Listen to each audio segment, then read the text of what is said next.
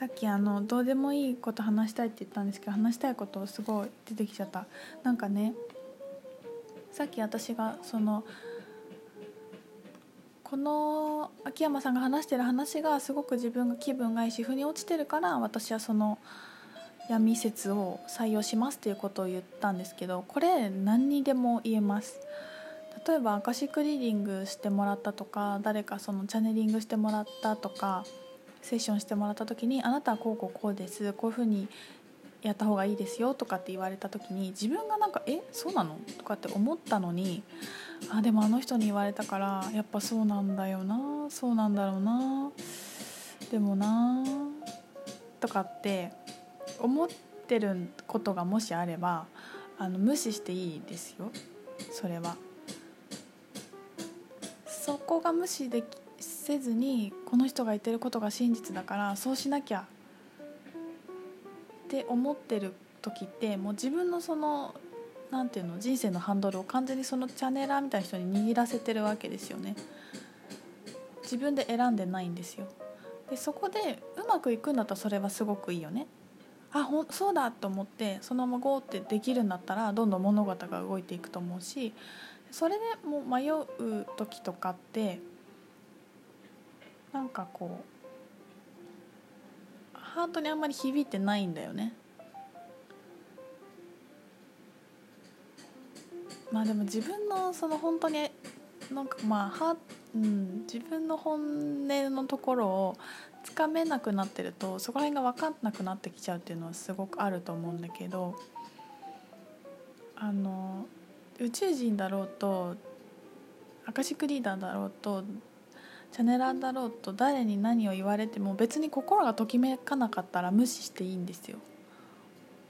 だし無視する勇気を持つことがあの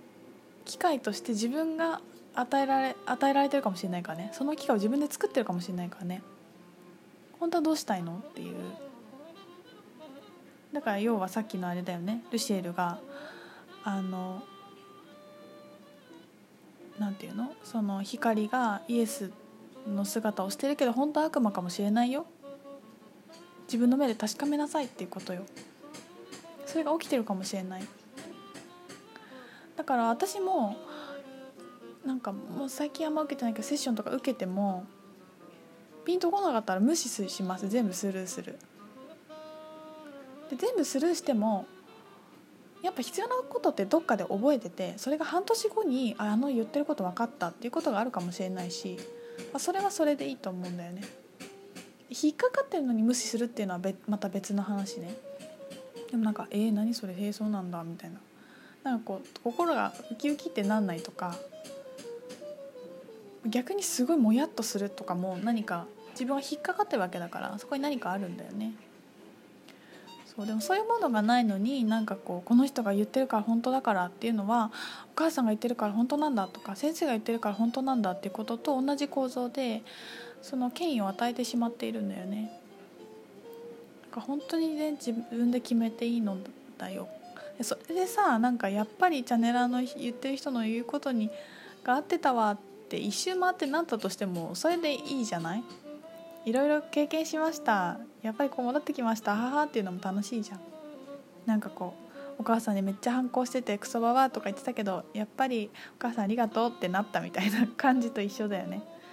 そうそう。だからどんな時も自分のイエスを信じてあげるのが自分のに対する優しさとか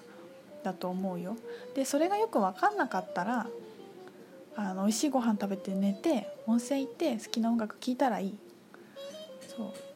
そういう小さいことかやればいいからさ急に自分の仕事を何にするかとかさ一生の転職はとかそっちにこう今晩のご飯を好きなものがよく分かんないとかさ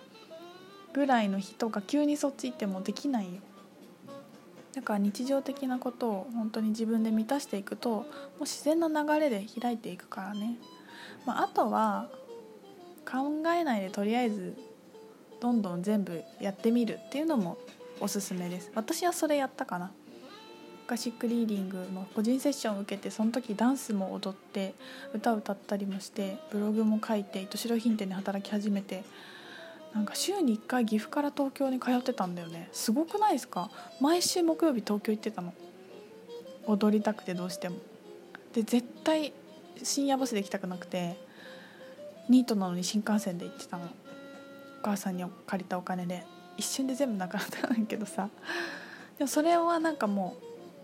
う分かんなかったからだよね。分かんなかったけど止まれなかったの多分私は多分何したらいいんだろうってじっとしてるのができないタイプでよくわかんないから全部やりたいと思ったことやってみますみたいな感じだった。でそれでダンス公演終わってあもうしばらくいいなって思ったとかあ私なんかこんなにぱい動いてたけど実はお家でゆっくりしたかったっていうのが分かったとか次の展開があるからね。って思います。そうあとねなんかあのえーと、体のことをねそうまだねこの本私このめっちゃ熱烈に紹介しないけどまだ半分半分ぐらいしか読んでないんだよ。そうで体のことが書いてあってすごくいいこと書いてあるって思ったんだよね。なんかねえーと「体のメッセージを聞く」っていう章があって、えー、木山さんなんか対談してるのってどうやって読んだらいいんだろうね。まあでもね言ってるのはえーと、松下さんが言ってます。病気になった時体を治そうとするからうまくいかないのです。気がついたら病気がなくなっている。この感覚が大事です。病気や症状とかこれでいいんだと受け入れることで人生のシナリオがまず変わってきます。例えば周りの人が優しくなったとか誰々と会えたとかお金回りが良くなった会社の状態が良くなったとかという感じになるんですね。そして最近不安がなくなったそういえば病気がなくなっているとなってきてその次に体が変わってくる。これが本当のエネルギーの動きです。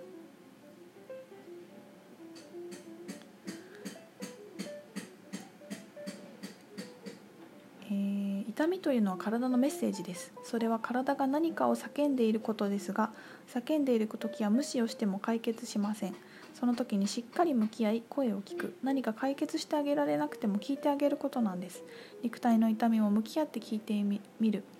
味わってみると何かしらのメッセージだと分かります。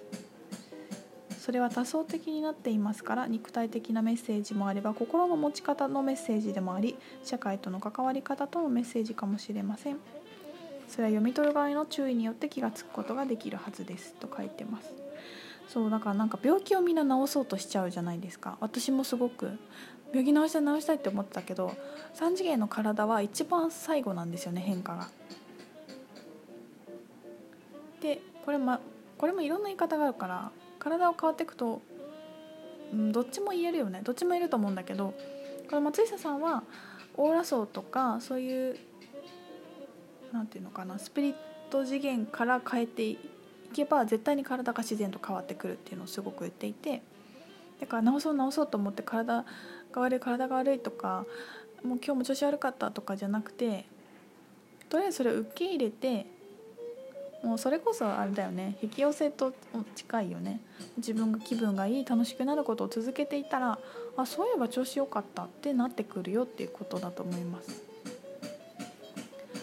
でもね私も最近そういえば調子いいよね。眠たいっていう時あるけど調子いいです。あまああとね調子悪くても気になんないかも。それすごい大事なことですよね。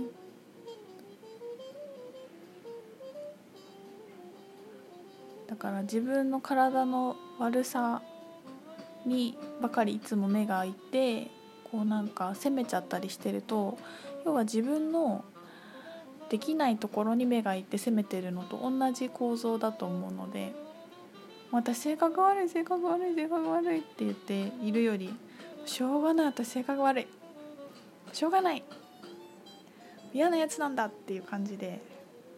いけるとさ嫌なやつなのに周りが優しくなってったりどんどん変わっていくっていうじゃないですか。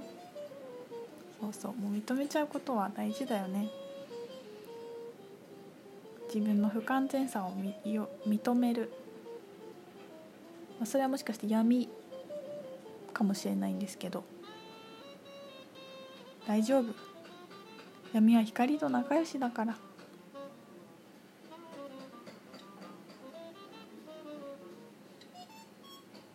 でも体験だしね。体験したかったからそうなっているしね。はいこんなところで、えー、今日3回配信しました。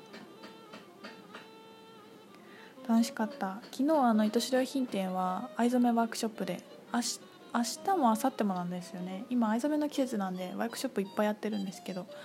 あの本当に遠方から皆さん来てくださってあのこのラジオとかねブログ読んでますっていう方もいらしてくださって昨日は。あのすごい嬉しかったです。ね、やっぱり人と会うとエネルギー変わっていくからね。いやもう糸代自体がすごくクリーンで元気が出る場所なので皆さんご興味あれば遊びに来てください。私はいつもいますそこに。あ えー、っと岐阜のあ違う岐阜じゃない。エリーさんとの名古屋の講座があと2名になりましたお席が、えー、この機会に気になっている方は是非あのエリーさんもね面白いのであの会うと皆さんエネルギーが変わると思います。まあでもどちらにせよいやこうやってラジオを聴いてくださってることがめっちゃ嬉しいです。本当に皆さんありがとうございます。また配信します。では皆さん今日も良い一日を。またね